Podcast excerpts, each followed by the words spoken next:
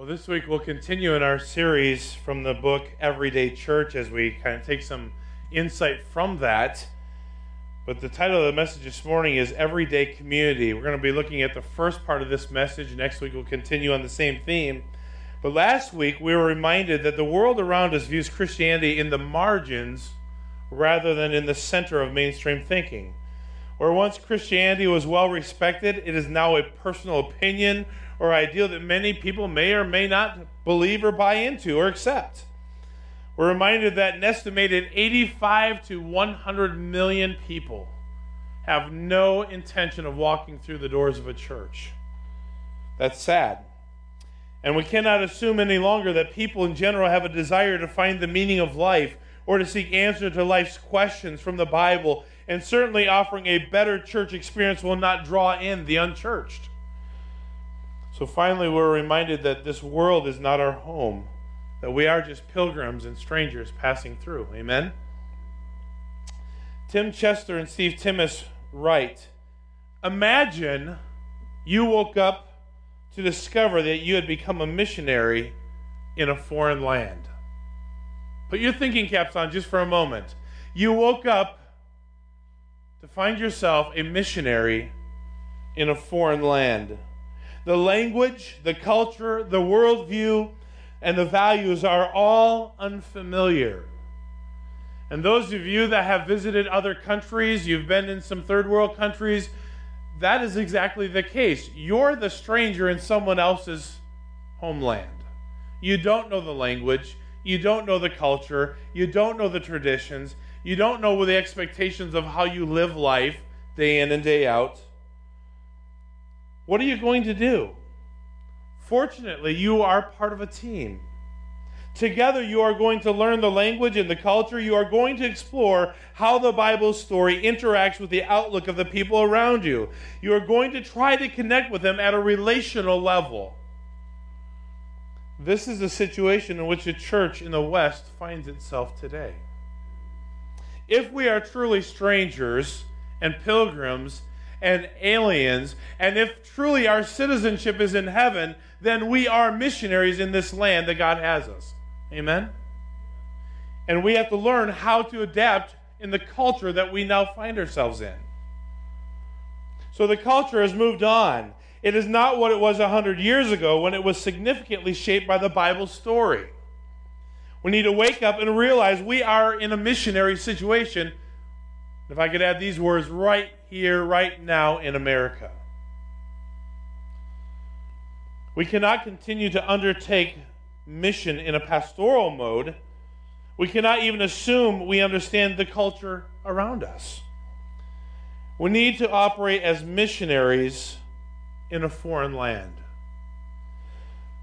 Tim Chester and Steve Timmis further write that there are two things that we as Christians cannot expect. The first one is we cannot expect the world to be like us.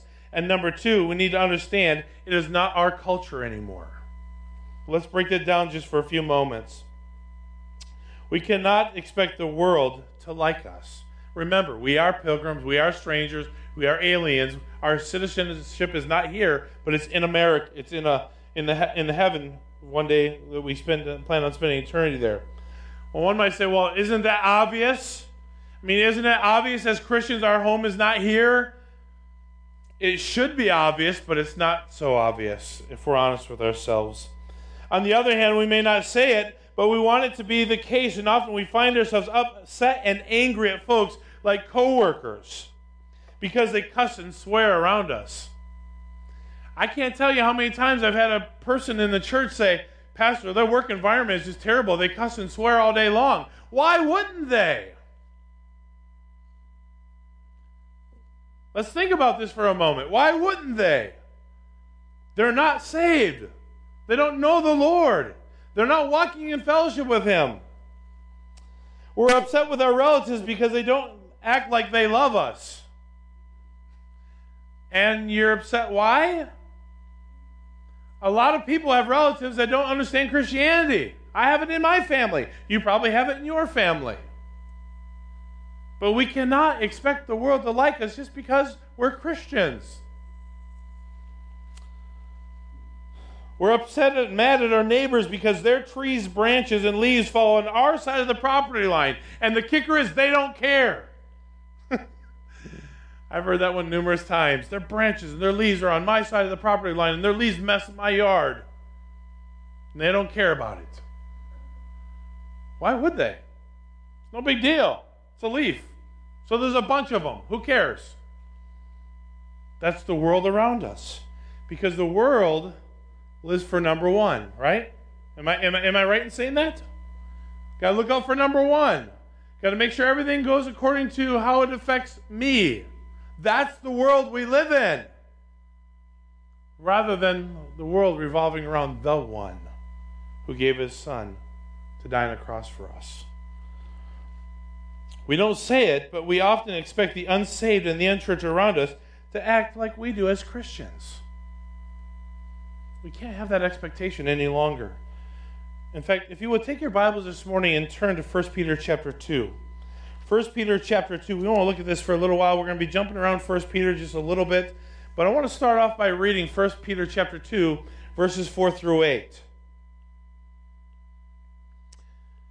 Says, Coming to him, a living stone, rejected by men, but chosen and valuable to God you yourselves, as living stones, are being built into a spiritual house for a holy priesthood to offer spiritual sacrifices acceptable to God through Jesus Christ.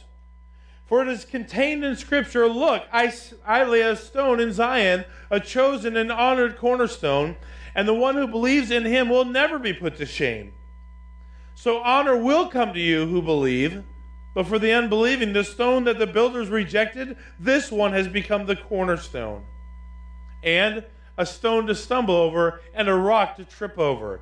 They stumble because they disobey the message. They were destined for this. Peter says that we as believers are like living stones being built into a spiritual house.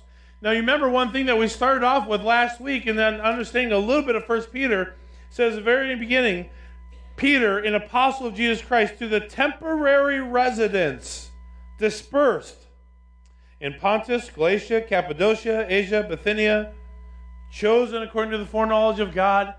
They understood that they were dispersed from their homeland. They were in a land that was not traditionally or originally theirs, and they're just scattered. They were temporary residents. And in very similar ways, we are like them, not permanently home here on this earth. This is our temporary residence. We are living stones just as He, Jesus Christ, is a living stone. Just as He was rejected of men, we will be rejected of men. But not just rejected, He goes on to say, chosen and valuable. Chosen and valuable. Think about that just for a moment. Mankind may reject you because of who you are, for what you believe, for what you stand for. But regardless of being rejected, he says, You are chosen, back verse chapter 1, verse 1, and then again here, chosen and valuable. See, we don't find our value, we don't find our worth in what people think about us. In fact, the longer we know Christ, the longer we strive to live for Him, the more we understand that the world is not going to value what we value. They may not value us because for, for what we believe. But in God's eyes, chosen and valuable. Not based on what you do, but based on who you are. You see, one of the th- one of the lessons I highlighted yesterday, excuse me, was the fact that God has chosen us in Him before the foundation of the world, and He didn't do that based on how good we were. Amen. Because any of us, can any of us be good enough? I shared my illustration of being a multi gazillionaire. You've heard it a few times. I would love to be a multi gazillionaire just once to say I tried it. If you don't know what a gazillionaire is, it's just a bunch, a bunch, a bunch, a bunch of money. Millionaire, billionaire, trillionaire, somewhere out there is gazillionaire. But we talked about this idea. I said, you know, and I talked with the Nepali folks, and I said, listen, if you were to go back to Nepal, back to Bhutan, back to India, and say, man, there's a lot of impoverished people here. But I'm a multi gazillionaire. And I can build a hospital in every village in sight. In fact, I can pave the roads very nicely. No more two foot ruts. No more, uh, you know, losing your vehicle in a rut if they have a vehicle. We I mean, we're gazillionaires. Hospital in every location. I mean, oh, you don't have a house? No problem. I build you a mansion. No big deal. I'm a gazillionaire. You see, our relationship and our standing in Christ is not based off what we do, it's who we are in Him. You could never be good enough. You have too many flaws. I have too many flaws. I have too many ways of thinking that are not biblical. I could never attain in and of myself. Ephesians 2 8 and 9. He says, when we put our faith and trust in Him, we are chosen and valuable to Him based on what He has chosen for us.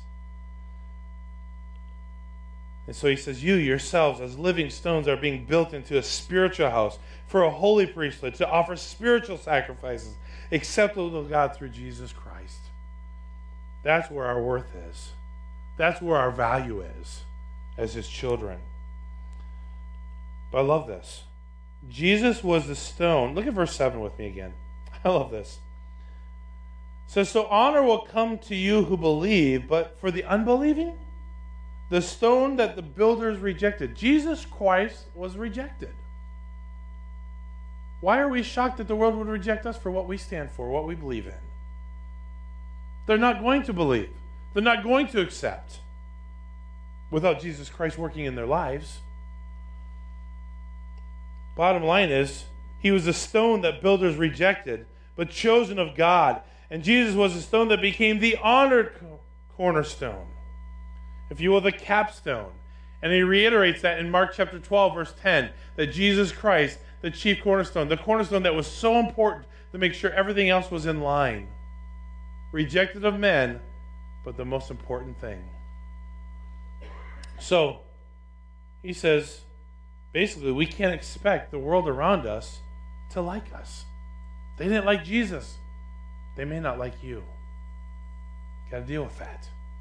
And then, secondly, he says it's not our culture anymore. Remember, we talked about this last week how Christianity went from the mainstream to the margins. Where once it was important, now it's not so much important. Where once people had a general idea and a, and a belief that there was a God and a God that we would go to for answers, no longer the case any longer. But moved from the center to the margins. It's not our culture anymore. So, how do we deal with that?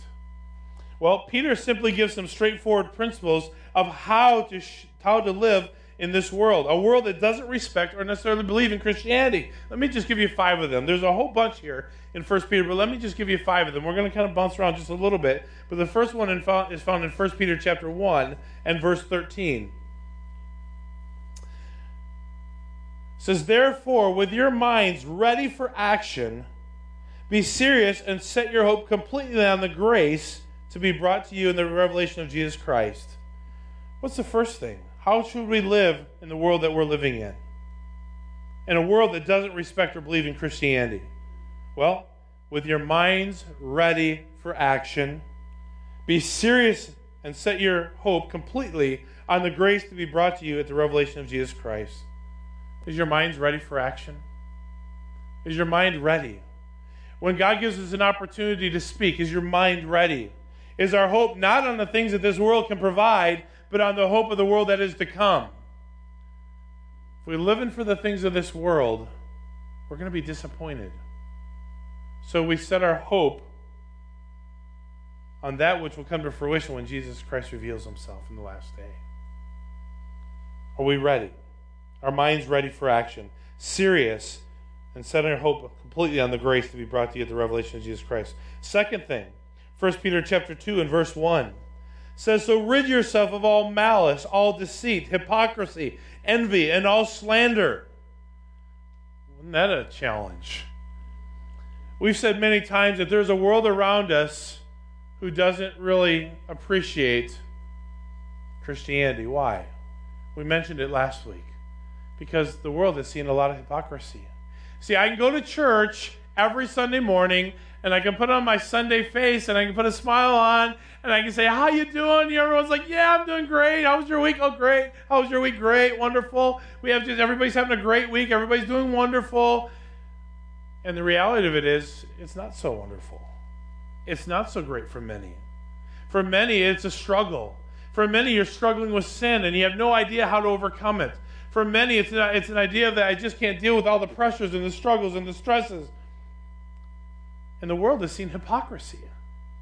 I mean, at work, we can yell at the manager because he's such a jerk. Oh, by the way, would you like to come to church on Sunday? It's hypocritical. Our life has to be lived out in genuine authenticity. So he says in 1 Peter chapter 2 verse 1, how should we live in the world that doesn't respect Christianity? Rid yourselves of all malice. Get rid of anger. All deceit, hypocrisy, envy, slander, what would happen if we walked into the world around us and we talked to our neighbor and we talked to, as we say, the church goes to the grocery store and the church goes to the gas station, the church talks to the neighbor across the fence. As we talk to the world around us and we actually live a life of high moral standards, where we actually live out a life where we're honest, it might have a different impact in the world around us. So he said, rid yourself of these things all malice, all deceit hypocrisy, envy, and all slander. Let me give you a third thing. In chapter 4, verse 1, he says, Therefore, since Christ suffered in the flesh, equip yourselves also with the same resolve. Wait a minute. Christ suffered, and we're supposed to equip ourselves to go through that with the same resolve? Yep. Because you may suffer. You may suffer in some way. He says, Because the one who suffered in the flesh has finished with sin. He paid the price, he dealt with it, he, he, he, he went through it and got through to the other end. So, so since Christ suffered in the flesh, equip yourselves with the same resolve. Same resolve to get through it. My mind is made up. No matter what happens, I'm going forward. Let me give you number four. 1 Peter chapter 4, verse 7 says, Now the end of all things is near. Therefore, here it is, in the world that we live in, be serious and disciplined for prayer. How's your prayer life? Are you spending time with God? Are you walking in fellowship with Him? Are we praying? Remember, several weeks ago we talked about praying for the lost around us?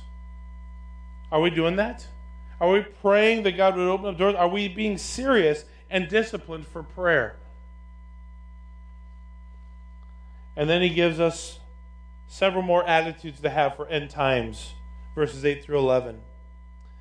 He says, above all, maintain, what's the next word? An intense love for each other, since love covers a multitude of sins. Think about that just for a moment. That word intense. Is that an accident that God uses that word in His Word? I don't, I don't think it is. I think it's the opposite of flippant. It's the opposite of a nonchalant attitude. It's the opposite of, eh, so so.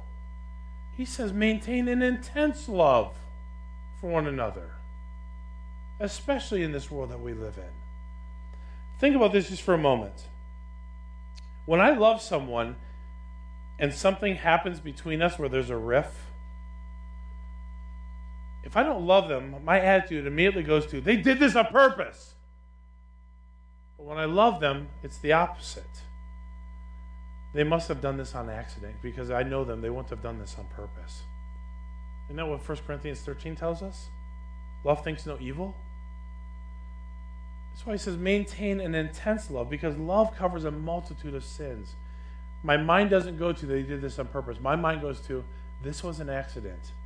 They didn't really mean what they said. It, it, it wasn't portrayed as they meant for it to be portrayed. They didn't do this on purpose.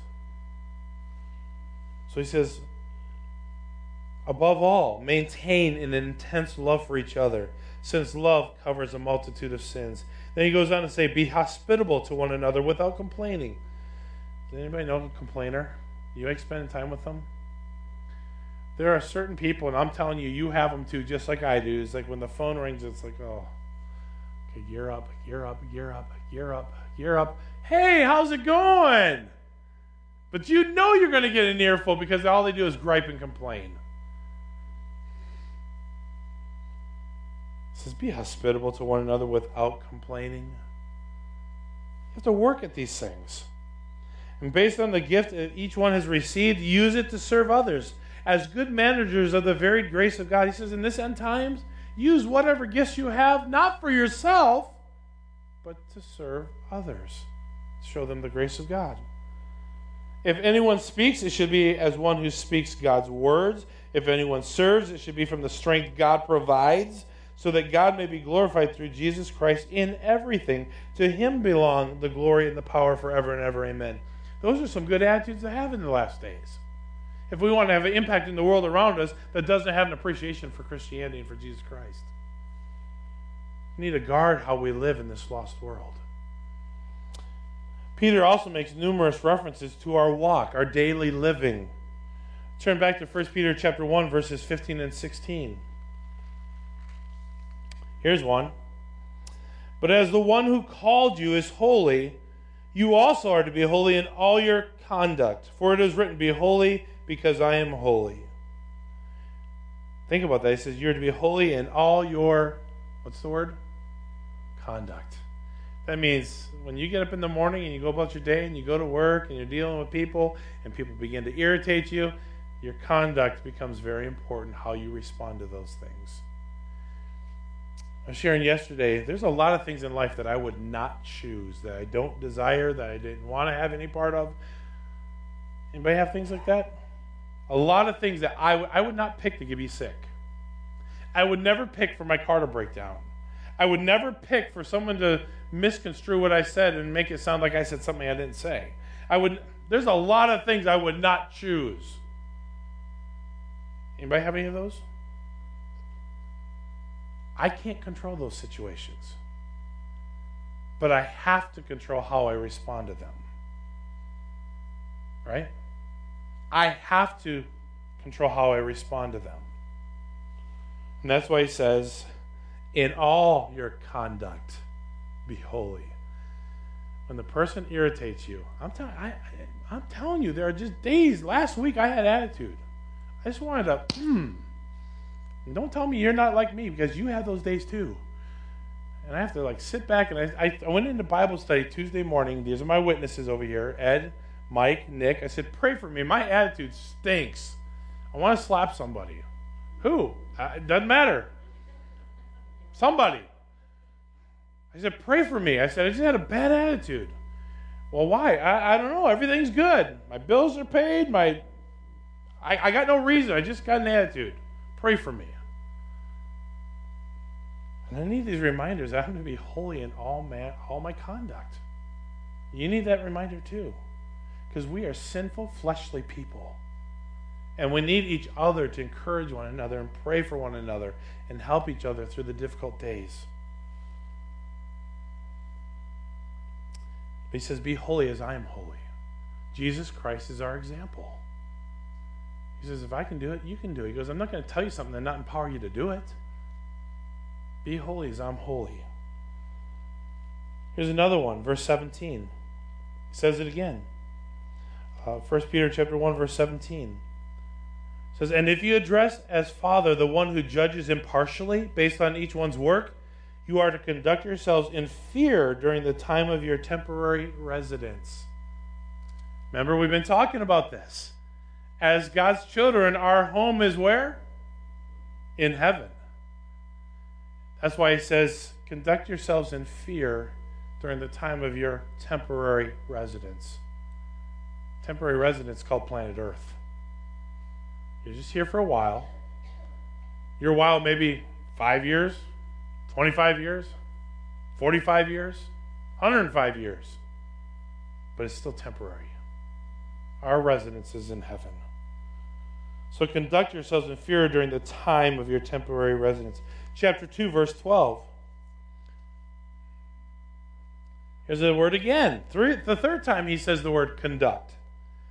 Conduct yourselves honorably among the Gentiles, so that in case where they speak against you as those who do what is evil, they will, by observing your good works, glorify God on the day of visitation.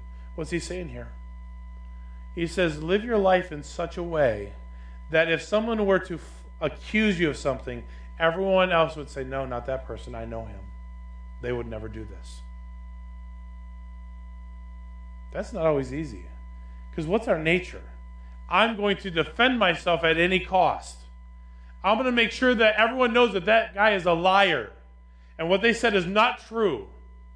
He says, You don't need to do any of that. You just conduct your life in such a way that if somebody falsely accuses you, everyone else will know that he's the liar.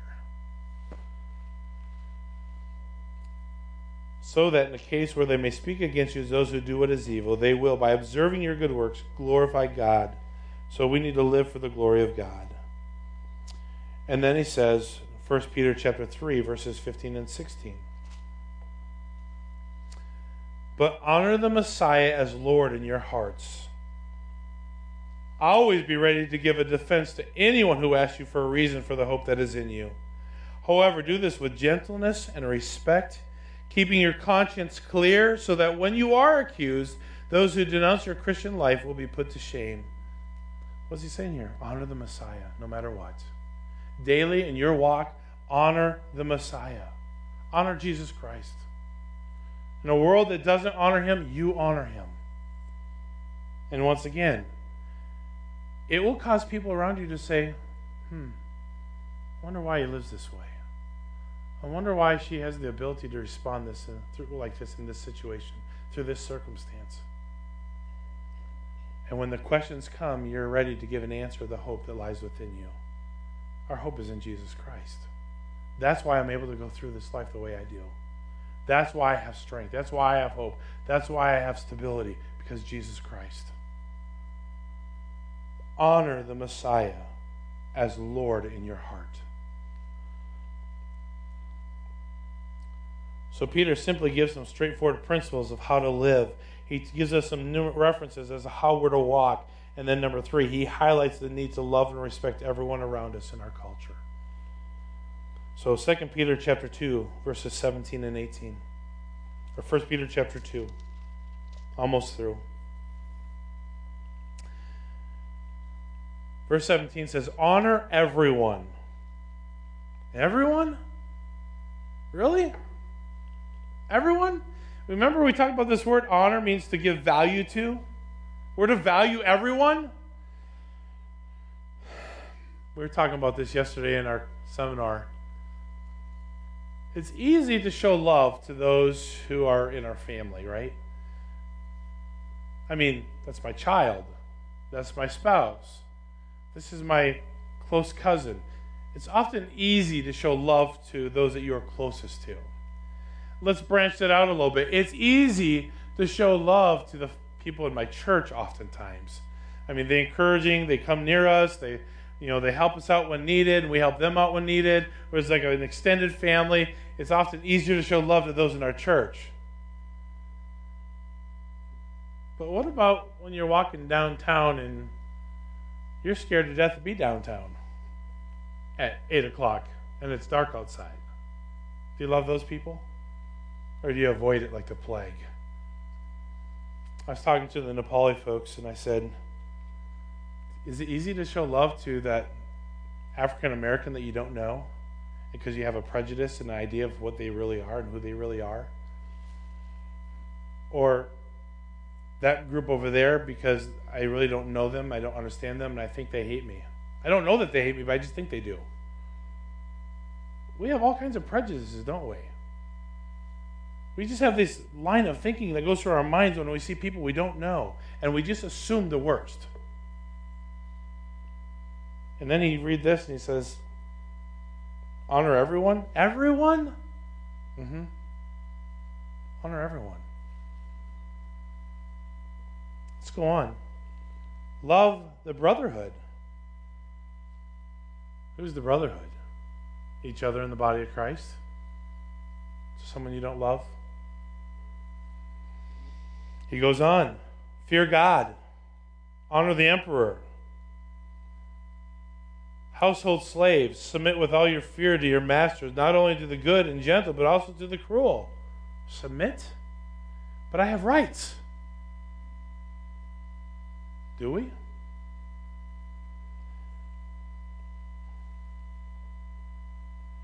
We're to love and respect everyone around us in our culture. And then he shows one more group that we're to love and respect in this culture. 1 Peter chapter 3 verses 1 and 2 and then verses 7 and 15. 1 and 2 says this In the same way, wives, submit yourselves to your own husbands, so that even if some disobey the Christian message, they may be won over without, without a message by the way their wives live. And when they observe your pure, reverent lives, in other words, by submission, God says you can win that spouse. We're to model that in our marriages. then he goes on, guys, you're not off the hook. Verse 7 Husbands, in the same way, live with your wives with an understanding of the weaker nature, yet showing them honor as co heirs of the grace of life, so that your prayers will not be, what's the word? Hindered. He says, if you don't honor your wives, your prayers are going to be hindered. I don't want that. I want my prayers to be heard and answered, right, guys? Thank you. Are you honoring your wives? And then he goes on to verse 15.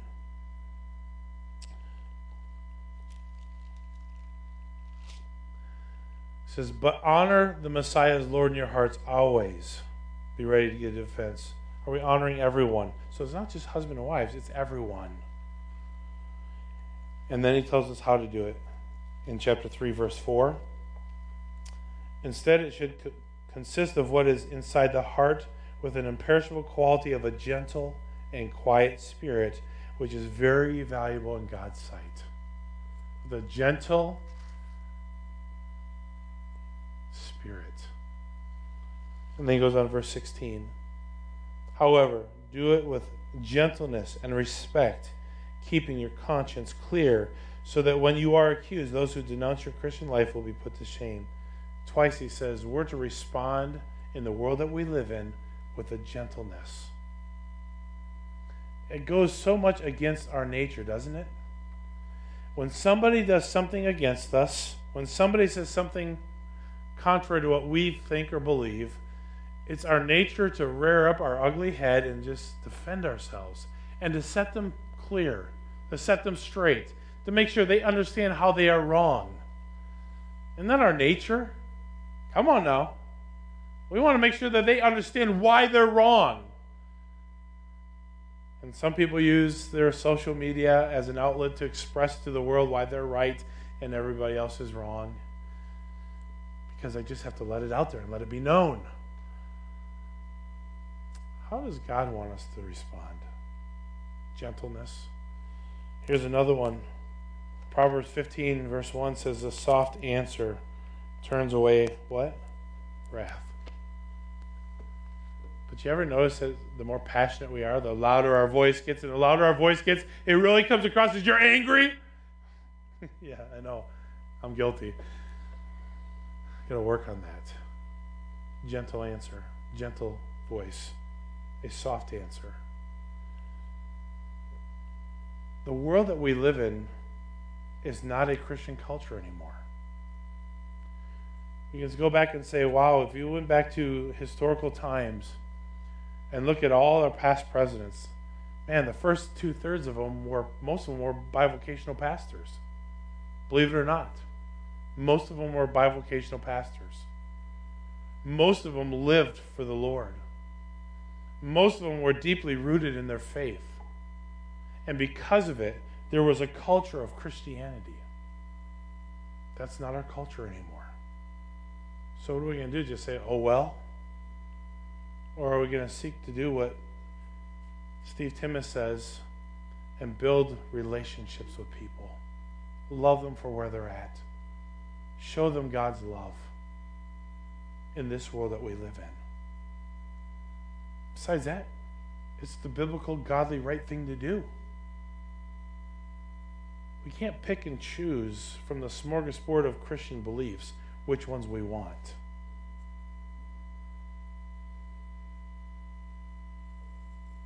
Complete obedience, not partial. Live the, to love those around us. And we're going to specifically talk about loving those in our culture next week. So I hope you're ready for a, a good discussion next week. How we can truly do that. Let's pray.